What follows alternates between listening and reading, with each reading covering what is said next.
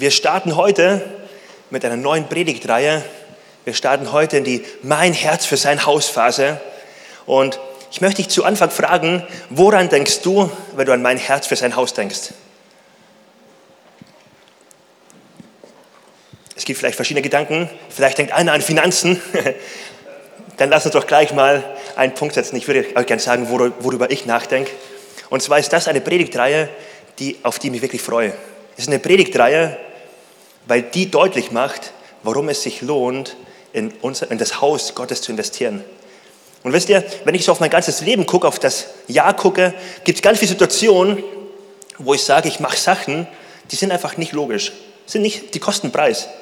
Und manchmal macht man Sachen, wo man sagt, boah, ich gehe Leuten extra Meilen nach, ich habe Gespräche, obwohl ich eigentlich müde bin. Ich mache Sachen, wo es vielleicht finanziell nicht ganz so sinnvoll ist für mich. Ich gebe Geld in die Kirche das ganze Jahr über. Es gibt so viele Punkte, wo jeder von uns, ganz viele, die zur Kirche gehören, investieren in Reich Gottes. Sei es Geld, Finanzen, Finanzen Arbeitszeit, ähm, Lebenszeit, Energie, Gebetszeit zu Hause. Es gibt so viel Zeit, wo wo wir investieren. Wie gut ist es dann, sich bewusst zu machen, unser Herz für sein Haus ist das Beste, was wir geben können. In dieser Predigtreihe, auch heute in der Predigt festzustellen, es ist so genial, darin zu investieren, denn das ist die Sache, die immer bleiben wird. Ganz viel anderes wird vergehen. Wir investieren in eine Sache, die wirklich Frucht bringt für die Ewigkeit. Wir investieren nicht in dieses Gebäude als, als Gebäude schlechthin, also nicht, weil das Gebäude so wertvoll wäre. Wir investieren in Credo-Kirche, in Kirche von Gott, weil wir sagen, das, was Gott mit dieser Kirche vorbereitet hat, wozu er uns gesetzt hat in Soling, das lohnt sich, da glauben wir dran. Wir glauben, dass das, was Gott hier in Soling macht, jetzt der Anfang ist und dass das in zwei, in drei Jahren nicht mehr wiederzuerkennen ist, weil hier ein Segen ausgeht, von dem wir überrascht sein werden. Hey, und sich das bewusst zu machen, in der Predigtreihe mein Herz für sein Haus, sich bewusst zu machen, nicht nur meine Finanzen, nein, alles, was ich in meinem Leben mache, hey, wo ich meine Zeit investiere, wo ich vielleicht das Jahr über manche Situationen habe, wo ich mir denke, boah, das kostet echt viel. Hey, wie gut jetzt sich bewusst zu machen, es lohnt sich, denn ich liebe das, was, was Gott macht mit seiner Kirche. Ich liebe es, wie ich hier sehen darf, wie Menschen nach Hause kommen, Jesus kennenlernen und Leben verändert wird. Ich liebe es, wie hier ein Ort ist, wo Menschen Hoffnung bekommen. Ich liebe es, wo ein Ort ist, wo Freundschaften und Beziehungen entstehen, wo Sicherheit im Leben gefunden wird, wo Ausrichtung gefunden wird, wo Menschen Berufung für ihr Leben entdecken wo sie entdecken, was Gottes Plan für Leben ist. Ich liebe das, als Kirche gemeinsam unterwegs zu sein. Und es geht nicht um Finanzen. Es geht nicht um das, was ich halt jetzt besonders gebe. Das ist jetzt auch wichtig und gut. Natürlich, es hat auch ein Part in all dem. Aber vielmehr geht es darum, es lohnt sich, mein ganzes Leben zu investieren. Es lohnt sich, all in zu gehen, mein Herz für sein Haus zu geben. Und lass uns mit diesem Mindset jetzt in die Predigtreihe starten, unser Herz für sein Haus das Beste, wo wir unser Leben investieren könnten. Wir wollen heute mit Mein Herz für sein Haus starten und haben dazu gleichzeitig einen neuen Punkt, einen weiteren Punkt in der Predigtreihe, der DNA. Wer aufmerksam zugehört hat die letzten Wochen, hat festgestellt, wir haben acht Predigten schon gehabt über unsere DNA. Und heute sage ich, wir predigen nochmal über DNA. Jetzt wird sich der eine oder andere denken, Cool, jetzt fängt das nochmal von vorne an. Wieder bei Nummer eins. Aber das Coole ist, wir haben einen neunten DNA-Punkt. Einen neunten DNA-Punkt und DNA meint nicht, dass wir jetzt Biologieunterricht machen, sondern wir sprechen über unseren Herzschlag. Wir sprechen über den Herzschlag, wo wir sagen, das macht uns aus. Diese Kultur erleben Menschen, die hier zur Credo-Kirche gehören. Da wollen wir hinkommen. Da wollen wir, so wollen wir immer mehr werden. So wollen wir uns unterstützen, dahin zu wachsen. Und der DNA-Punkt, den werde ich jetzt gemeinsam werde ich vorlesen und dazu kann es wohl einen Trommelwirbel geben, oder? Ist schon jemand aufgeregt? Ein DNA-Punkt, der schon lange hier spürbar ist, jetzt aber in Worten gepackt wird. DNA-Punkt Nummer 9. Wir bleiben nicht stehen. Yes. Come on. Danke für den starken Trommelwirbel. Wir bleiben nicht stehen. Das ist unsere DNA. Wir sind eine Kirche, die mutig vorangeht. Und wie wir es genannt haben, wie wir es definiert haben, möchte ich jetzt kurz vorlesen. Und zwar definieren wir es so. Gott hat Multiplikation als Grundprinzip in seine Schöpfung hineingelegt. Wir sorgen aktiv und zielstrebig dafür, dass Christen, Mitarbeiter, Leiter, Gottesdienste, Campusse und Gemeinden sich multiplizieren und weiterentwickeln. Viele Monate oder fast schon gesagt Jahre war dieser Wunsch schon da, so in die Richtung DNA-Punkt weiterzugeben, weil gespürt wurde, das ist bei uns Kultur. Das wollen wir machen. Da wollen wir immer mehr hinwachsen. Wir wollen eine Kirche sein, die sich weiterentwickelt, die nicht stehen bleibt, die Menschen ausbildet, die in Menschen investiert, die Menschen besser macht, die Campusse, Kleingruppen, Leiter entwickelt und Neues kann entstehen. Wir sind eine Kirche, die auf Sachen guckt, wo vielleicht noch nicht viel da ist, ein Samenkorn und sagt, wir sehen einen Baum, wir sehen Getreide, was hochwächst. Wir sehen etwas, warum? Weil wir es ausbilden wollen, weil wir investieren wollen, weil wir nicht stehen bleiben wollen und sagen wollen, schön ein Getreidesamen zu haben, sondern wir wollen einen Schritt weitergehen und sagen, wir sehen jetzt schon, was Gott hier machen will. Wir wollen Blick haben, das Potenzial zu sehen, was Gott Gutes hineingelegt hat. Und dementsprechend, wir wollen eine Kirche sein, die sich multipliziert, die vorangeht, die weitergeht. Für manche ist das vielleicht, ich habe einen Applaus gehört zuvor gerade, für manche ist das richtig cool. Wir bleiben nicht stehen, wir gehen weiter. Für manche ist es aber nicht so cool. Ich glaube, alle Initiativen so, die es Lust haben, was Neues zu starten, die haben applaudiert. Vielleicht einige Personen, die sagen, boah, ich bin eigentlich eher ein bisschen stetig. Ich mag es, wenn so Sachen sich weniger verändern. Ich glaube, da haben nicht ganz so viele Leute applaudiert wie auf der anderen Seite. Und bei mir ist so, ich bin, ich liebe Neues, von daher bin ich begeistert darüber. Dennoch habe ich vor sechs Monaten oder den, vor sechs Monaten für einige Monate lang die Wohnung hier oben renoviert. Wir wohnen jetzt dort und eigentlich würde ich jetzt am liebsten sagen, komm, jetzt bleiben wir hier stehen. Komm, wir fühlen uns wohl hier. Hey, die Stadt ist cool, die Menschen hier sind cool. Lass uns hier stehen bleiben, oder? Hm. Lass uns diese Wohnung genießen. Wir haben so viel Energie reingesteckt. Lass uns hier bleiben.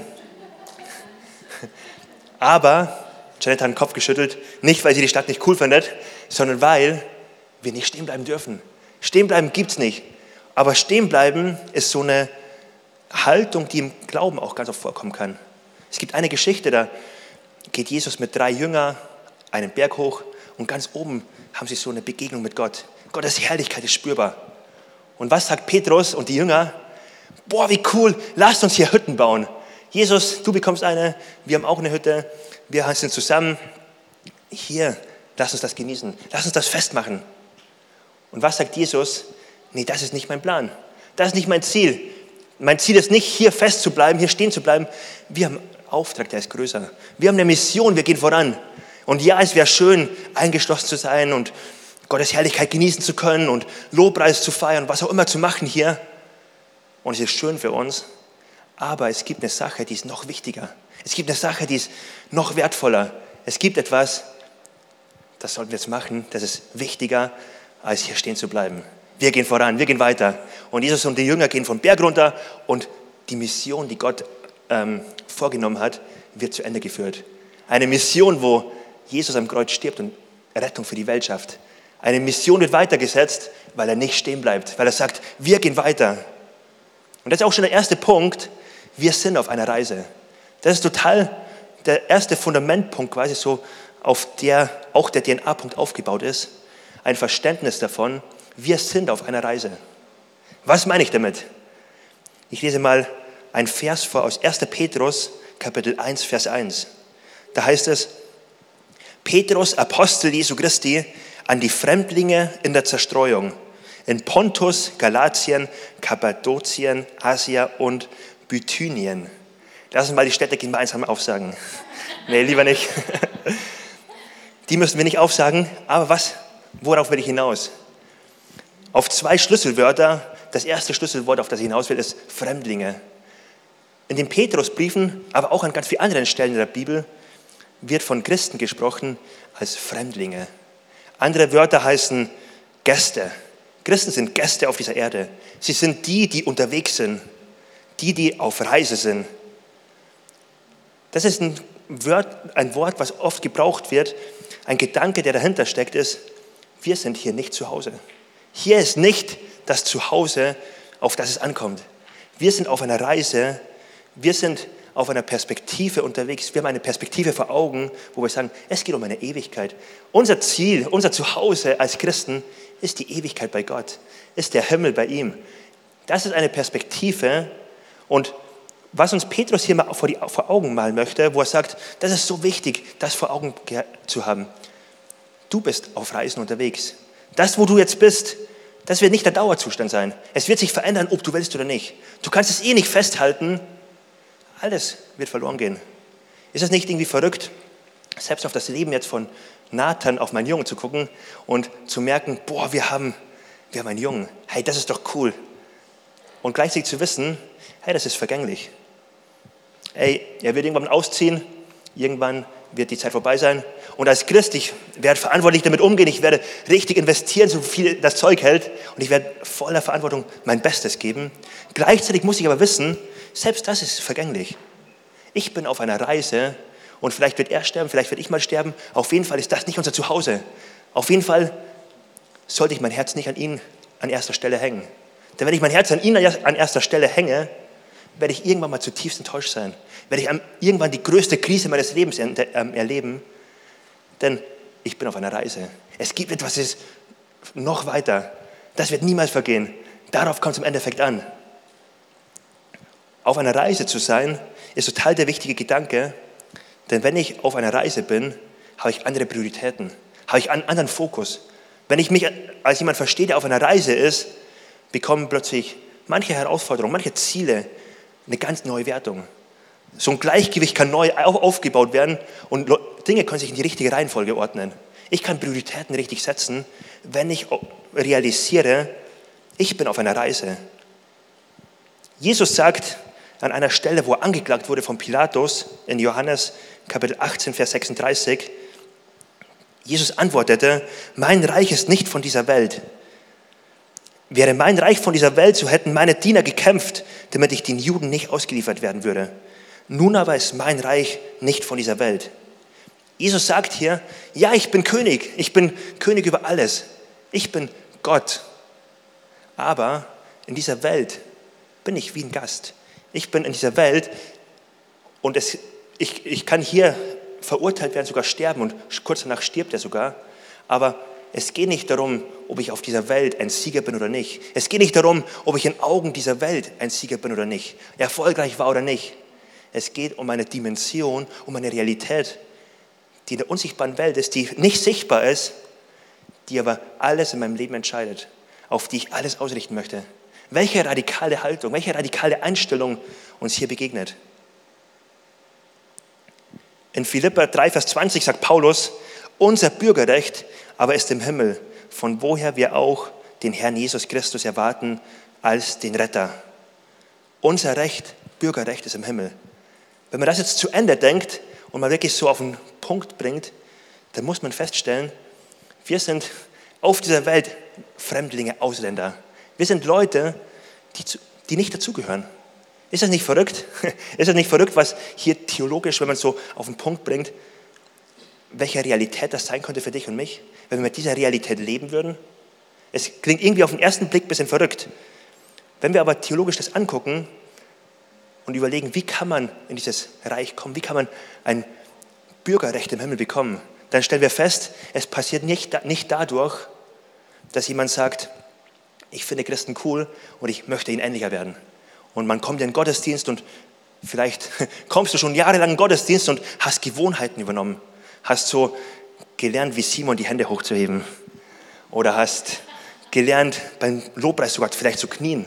Und hat, man hat so Äußerlichkeiten übernommen, aber es gibt keine Eingliederung für Erwachsene im Reich Gottes. Es gibt keine Einwanderungspolitik, wo man Leute aufnehmen würde und Leute einfach ja, aufgenommen werden, so wie es in Deutschland manchmal ist, wo man, wenn man jahrelang da war, vielleicht auch noch eine Frau hier hat, und vielleicht einen Antrag stellt, dann muss man gar nicht von hier kommen, aber man darf einen Antrag, man darf einen Pass bekommen, Deutschen.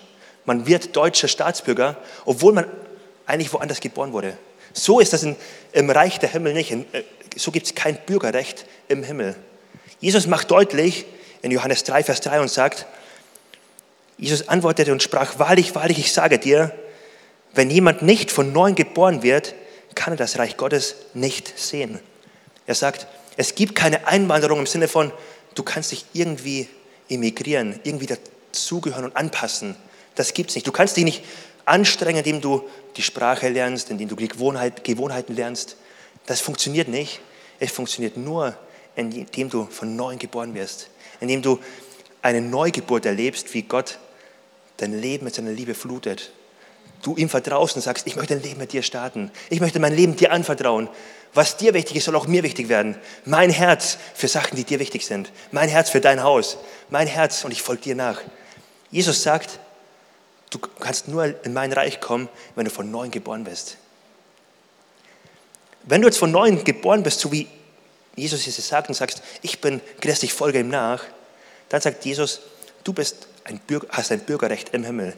Du hast Ansprüche, du hast eine Ewigkeit, ein Ziel, was von nun an alles in deinem Leben bestimmen soll.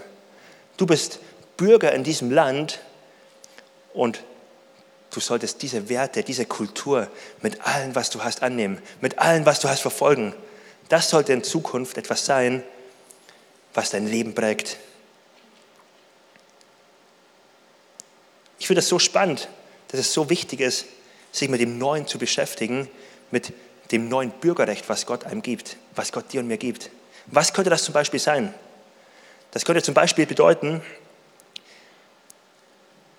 ich werde, wieder das Beispiel mit Nathan, mit meinem Sohn, ich werde nicht zulassen, dass er das Wichtigste in meinem Leben wird. Ich habe etwas, was darüber hinausgeht. Warum? Weil ich weiß, alles ist vergänglich, aber das nicht. Aber meine Ewigkeit bei ihm nicht. Ich werde nicht zulassen, dass dort, wo ich Sorgen habe, wo Sorgen wirklich einen Druck machen auf mein Leben und ich manchmal richtig ja, zerdrückt sein könnte oder manchmal schlaflose Nächte haben könnte, ich werde nicht zulassen, dass ich in diesem Wertesystem lebe, wo ich mit, mit, von Sorgen platt gemacht werde.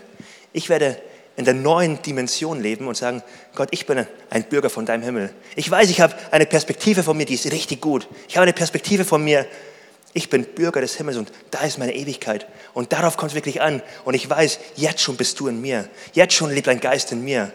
Es hilft mir, ein neues Wertesystem zu haben, einen neuen Umgang mit Problemen zu haben, einen neuen Umgang zu haben, wie ich auf Menschen gucke. Wenn wir darauf gucken, dann ist es total spannend, dass diese, dieses Fremdlingssein alles verändern würde. Es verändert alles, wenn ich diese Brille aufsetze. Es verändert, so viel Sorgen werden weg, so viel Ängste gehen weg, wenn ich diese Brille aufsetze. Und vielleicht kennst du das, dass es echt eine Herausforderung sein kann für manche, dass man irgendwie die Brille wieder absetzt, dass man irgendwie in andere Denkmuster verfällt. Und da finde ich es total wichtig, was Petrus in Petrus 1, Vers, Vers 17b sagt. Da heißt es, so führt euren Wandel in Furcht solange ihr euch hier als Fremdlinge aufhaltet.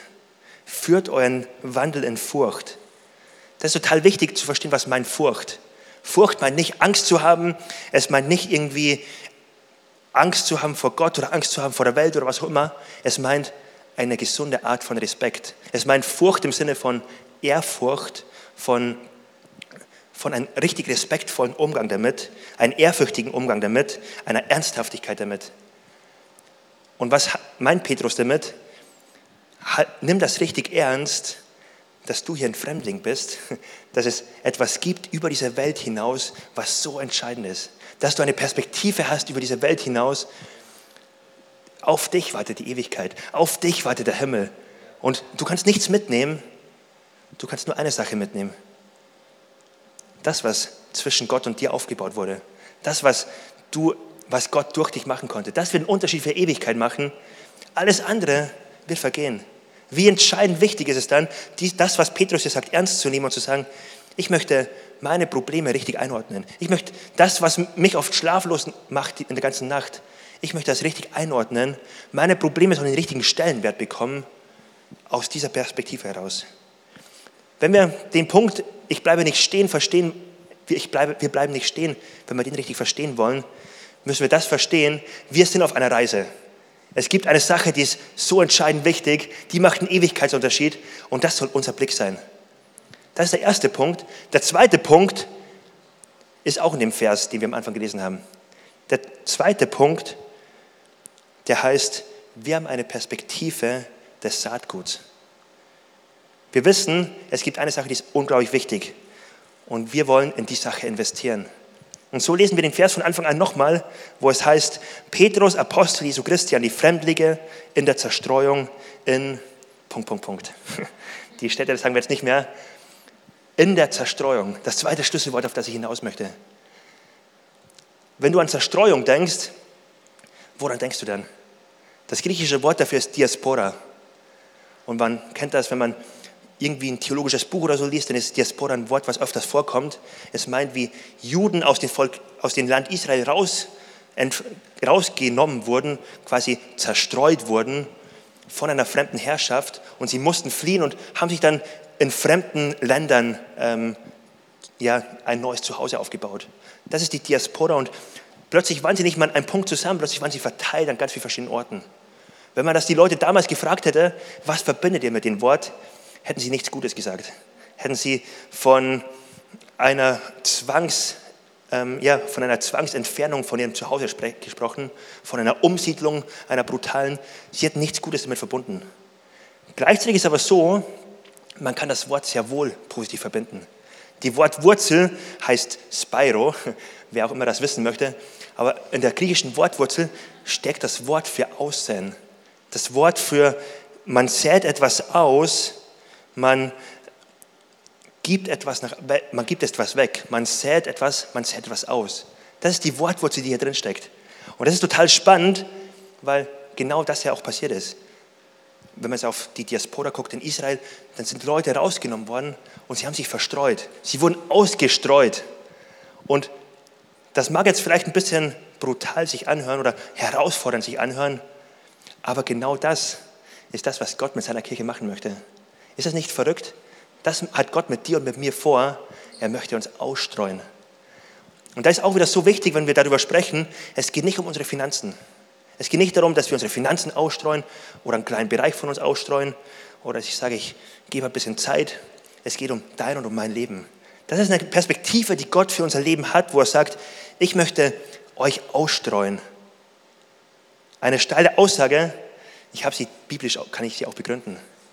Und zwar heißt es in Matthäus 13, die Verse 37 bis 38. Da lesen wir, und er, Jesus, antwortete zu ihnen, der den guten Samen sät, ist der Sohn des Menschen. Der Acker ist die Welt, der gute Samen ist die Kirche des Reiches. Was meint Jesus hier? Er meint, du bist das Saatgut. Du bist das Saatgut und es gibt ein Acker, das ist die Welt. Und der den guten Samen sät, das ist Jesus selbst. In dem Bild gesprochen, was Jesus hier gebraucht, sagt er, ich habe so eine Handvoll, eine Handvoll Solinger, einen ganzen Campus voll und ich möchte ihn ausstreuen, über Soling hinaus. Ich möchte ihn ausstreuen, damit viel Frucht entsteht. Ich möchte ihn ausstreuen, damit dadurch Gutes entstehen kann. Und für manche mag es vielleicht auch herausfordernd sein. Es mag etwas sein von, wir werden entwurzeln und woanders werden wir wieder verwurzelt. Es mag sich für einen Samenkorn vielleicht schwierig anhören, weil er denkt sich so, hey, es wäre doch viel angenehmer im Sack, im Weizensack, als im dreckigen Boden. Als in dem Boden, der so schmutzig ist und ich werde vielleicht auf harten Boden erstmal geworfen und dann ist so noch, äh, noch unbequemer, es tut auch weh. Es mag sich für das Samenkorn nicht gut anfühlen, aber Gott sagt, das mute ich dem Samenkorn zu. Warum? Weil ich eine Perspektive habe, die ist größer. Eine Perspektive von, du bist hier auf dem Weg, alles, was entscheidend ist, wird sich darüber hinaus abspielen. Du darfst den Blick auf etwas ausrichten, auf eine Ewigkeit ausrichten, um die, die wirklich entscheidend ist. Wo dein Zuhause ist. Nicht jetzt solltest du ein Fundament in deinem Zeltboden machen, wo du dann jahrelang drauf bleiben möchtest. Jetzt ist der Zeitpunkt, wo man mit dem Zelt auch mal umziehen kann. Aber eine Ewigkeit ist vorbereitet, wo dein Haus ein Fundament haben wird, wo dein Haus nicht mehr umziehen wird, eine Ewigkeit ist vorbereitet, auf die es wirklich ankommt. Das ist ein Bild, was Jesus hier gebraucht. Ein Samenkorn, dir und mir, die mir zumutet, ich habe mit dir einen Plan und ich werde dich ausstreuen. Deswegen ist auch so wichtig, dass wir als Kirche, als Credo-Kirche hier in Soling, nicht das Ziel haben, hier eine Megakirche zu werden. Dass wir eine richtig große Kirche werden, wo wir genug Leute haben, dass wir gar keine Probleme mehr haben, in allen Teams genug Mitarbeiter haben und am besten auch fünf Gottesdienste hier direkt machen. Das wäre cool, definitiv wäre das cool, aber das ist nicht das Hauptziel. Ein viel wichtigeres Ziel ist, wir wollen hier solide Kirche bauen. Und wir wollen Ausschau halten nach Menschen, die sagen, wir wollen weitergehen, wir wollen uns zurüsten lassen. Und dann wollen wir Lena aussenden und sagen, hey, vielleicht senden wir dich in zwei Jahren nach Afrika. Hey, das wäre doch cool. Weil Gottes Ziel ist nicht eine Megakirche an einem Ort, vieles Samenkörner. Gottes Ziel ist es, das auszustreuen.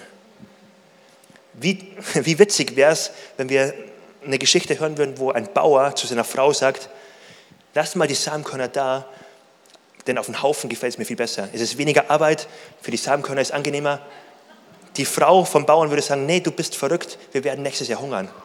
Die Samenkörner sind da, um ausgestreut zu werden. Und genau so ja, gibt es keinen Sinn, Samenkörner auf den Haufen zu lassen. Genauso gibt es keinen Sinn, einen Blick zu haben als Kirche, zu sagen, es geht hier um uns und wir wollen unser schönes Kirchenleben aufbauen. Es geht darum, Gott möchte mit unserem Leben Unterschied machen. Gott möchte uns berufen und sagen, ich habe hab dich als Samenkorn und ich sehe etwas in dir, was du noch gar nicht in dir siehst. Ich sehe etwas in dir, was entstehen kann, was jetzt noch nicht da ist. Was vielleicht auch Freunde von dir nicht sehen, was deine Familie noch nicht sieht. Aber wenn du dich von mir streuen lässt und einpflanzen lässt, wirst du Frucht bringen, was du nie gedacht hättest. Ich wette mit dir, ein Samenkorn weiß nicht, dass es hundertfach Frucht bringt. Checkt ein Samenkorn nicht. Ebenso kann es auch bei dir und bei mir sein. Ich glaube, dass es ähnlich ist, dass wir oft nicht verstehen, welches Potenzial Gott in dein Leben gelegt hat. Was kann passieren, wenn du und ich sagen, Gott, wir vertrauen dir bedingungslos. Gott, wir vertrauen dir und wir wollen unser Leben dir zur Verfügung stellen. Weil wir wissen, wir sind auf einer Reise. Es gibt etwas Wichtigeres als mein Haus, mein Auto, mein, meine Familie, was auch immer. Es gibt etwas Wichtigeres. Ich stelle meinen Wert unter deine, unter deine Führung. Und ich weiß, meine Familie wird nicht zu kurz kommen, denn Gott ist Familie absolut wichtig. Aber ich stelle meinen Wert unter deine Hände. Mein Herz hängt an dir, an erster Stelle. Was kann Gott durch dein und mein Leben machen? Hey, was könnte in Soling passieren? Ich lade uns mal ein, so ein Filmkino vor Augen zu haben. Was könnte Gott in Soling machen? Hey, wie cool wäre das, wenn wir in Soling erleben, wie Menschen zum Glauben kommen an Jesus. Wie Menschen, die vielleicht in kaputten Ehen leben, erleben, wie Ehen ähm, heil werden. Hey, Gott hat uns schon ausgestreut. Wir sind ausgestreut. Manche auf Instagram. Noch nicht meine Stärke, aber manche sind dort ausgestreut. Hey, dort ist eine Berufung, einen Unterschied zu machen. Manche sind ausgestreut in Unternehmen, in Firmen, in dem, in, dem, in dem Arbeitsumfeld, manche in Familien, in Nachbarschaften. Gott hat uns ausgestreut und er hat nicht den Auftrag an uns, ein christliches Ghetto aufzubauen. Nicht den Auftrag an uns, hier Kirche zu sein, wo wir sagen, hier ziehen wir uns zusammen und hier ist kuschelig und alles ist schön und so soll es für immer bleiben. Gott hat einen Auftrag für uns, dass er sagt, ich möchte diese Stadt auf den Kopf stellen. Und über diese Stadt hinaus, so Menschen bis nach Afrika, ähm, erleben, wie gut ich bin. Und wisst ihr was? Ich möchte, irgendwas in mir sagt, nee, das möchte ich nicht. Für einen Moment wenn ich an den Preis denke. Wenn ich aber an die Frucht denke, wenn ich aber an die Ernte denke und denke, hey, Gott kann wirklich einen Unterschied durch mein Leben machen, hey, dann bin ich bereit zu sagen, ich möchte all in gehen. Ich möchte einen Preis zahlen. Ich bin bereit, nicht ein einfaches Leben zu haben, ein bequemes Leben. Ich möchte ein Leben haben, was Frucht bringt. Herr, und ich glaube, heute möchte Gott Einzelnen wirklich so eine neue Perspektive auf ihr Leben geben. Eine neue Perspektive geben, wenn du auf das guckst, was du machen kannst. Ja, es kann sein, dass du nicht die Welt bewegen kannst, dass du nicht einen großen Unterschied machen kannst in deiner Nachbarschaft. Aber was kann passieren, wenn Gott durch dein Leben wirkt? Wenn Gott dich ausstreuen darf und du dein Leben Gott zur Verfügung stellst und sagst, es geht hier nicht um mich, es geht um dich. Und vielleicht hat es zur Konsequenz, dass du sagst, hey, ich möchte in Kirche mit dabei sein, ich möchte mitarbeiten. Es geht nicht um mich, setz mich einfach ein, wo du möchtest. Denn es geht darum, ich möchte ausgestreut werden und es muss nicht mir gefallen. Ich möchte ein Leben führen, was einen Unterschied macht im Reich Gottes. Ich möchte ein Leben haben, was Frucht bringt, nicht was einfach nur schön und bequem ist. Merkt ihr diesen Unterschied? Hey, es fällt so schwer zu sagen, ich möchte ein Leben führen, was einen Preis kostet, wenn man nicht daran glaubt, dass Gott wirklich was machen kann. Und ich glaube, heute möchte Gott manchen von uns wirklich so seine Sicht auf ihr Leben zeigen. Seine Sicht zeigen, wo er sagt, guck mal, in meinen Händen kann das Samenkorn wirklich Frucht bringen.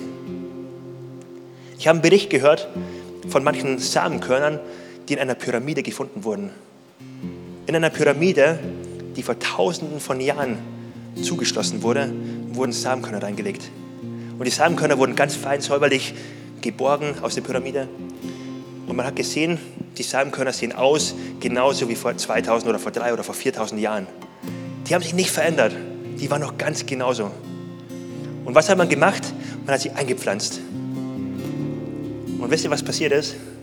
Sie haben angefangen zu wachsen. Sie haben angefangen, Frucht zu bringen. Sie haben angefangen, das zu entwickeln, wofür, wofür sie eigentlich berufen waren. Über 4000 Jahre war Potenzial in ihr Leben gelegt, in, ihr, in, ihr, in, in sie hineingelegt. Sie waren geschaffen mit Potenzial. Sie waren geschaffen, einen Unterschied zu machen. Sie waren geschaffen, Frucht zu bringen. Aber haben es Jahrtausende nicht gemacht.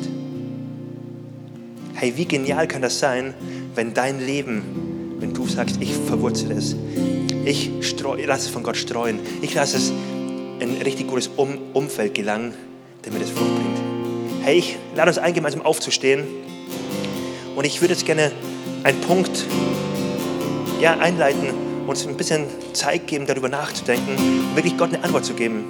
Jetzt wirklich einen Moment zu nehmen, wo wir sagen, Gott, unser Herz für dein Haus, unser Herz für deine Sache, das, was dir wichtig ist, soll auch mir wichtig sein.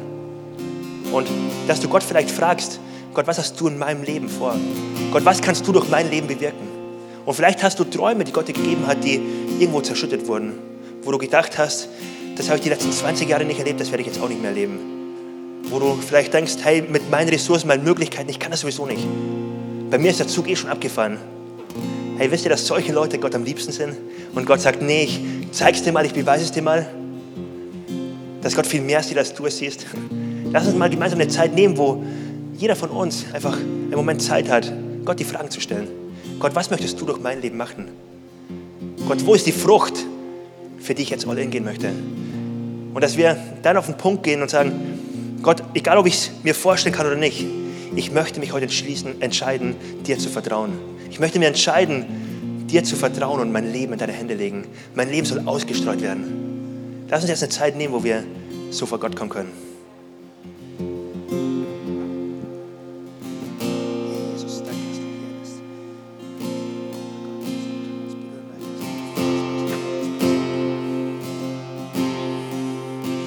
Jesus, danke, dass du ein guter Gott bist, der gute Pläne für unser Leben hat.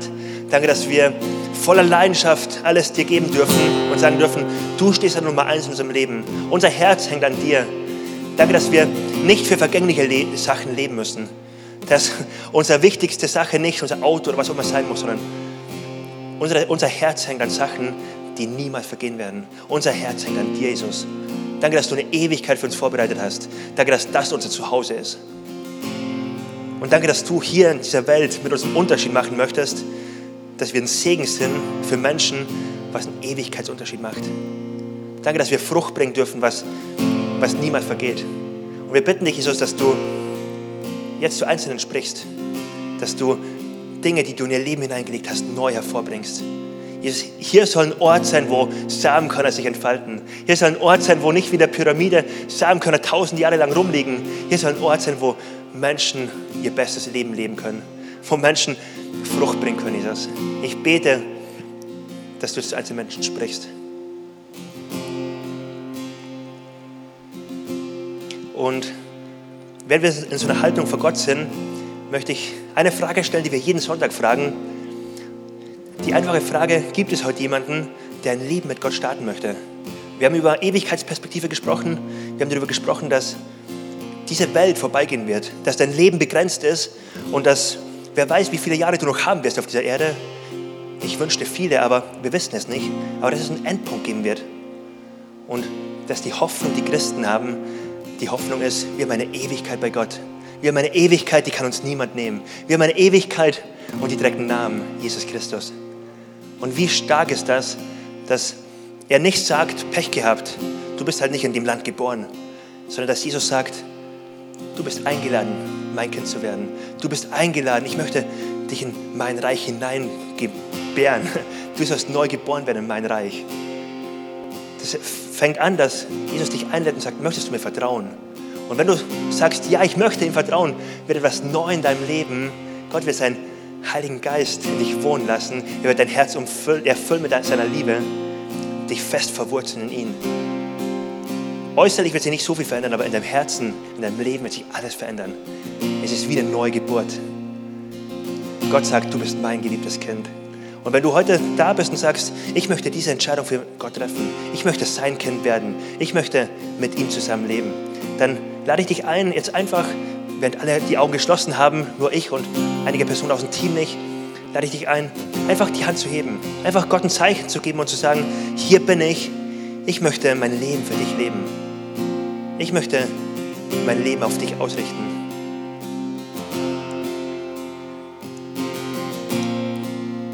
Und ich lade uns alle ein, die Augen wieder aufzumachen. Und wir wollen jetzt ein Gebet sprechen, was vorne an der Beamerleinwand angezeigt wird. Ein Gebet, was uns hilft, die Entscheidung wirklich festzumachen mit Gott. Und wenn du dich gemeldet hast oder dich gerne hättest gemeldet, aber dich irgendwie nicht getraut hast, dann lade ich dich jetzt ein, ganz laut mitzubeten. Und als ganze Credo-Kirche unterstützen wir dich dabei. Lass uns gemeinsam beten. Jesus, ich weiß, dass du mich liebst.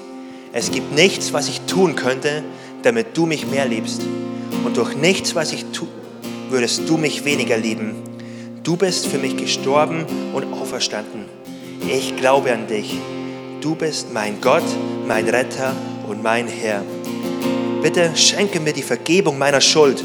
Ich möchte als dein Kind leben und du sollst mein ganzes Leben bestimmen. Ich danke dir, dass ich durch dich wirklich frei bin und ein Leben in Ewigkeit habe. Amen. Amen. Und jetzt lade ich uns ein, wenn du dich gerade gemeldet hast, dann lade ich dich ein, direkt nach dem Gottesdienst zum Infopunkt zu gehen. Wir würden dir gerne ein Starterpaket schenken mit einer Bibel und Infos, wie du jetzt die ersten Schritte mit Gott gehen kannst. Und wir würden dich super gerne darin unterstützen. Jetzt lade ich uns aber ein, als gesamte Kirche, wir wollen nochmal in einen Lobpreissong gehen. Und ich lade dich ein, dass du jetzt Gott eine Antwort gibst. Lass uns ihm sagen, dass wir ihm vertrauen. Lass uns ihm sagen, dass er das Wertvollste ist, was uns jemals begegnet ist. Und dass er die Person ist, an die unser ganzes Herz hängen soll. Unser Herz für ihn. Los geht's.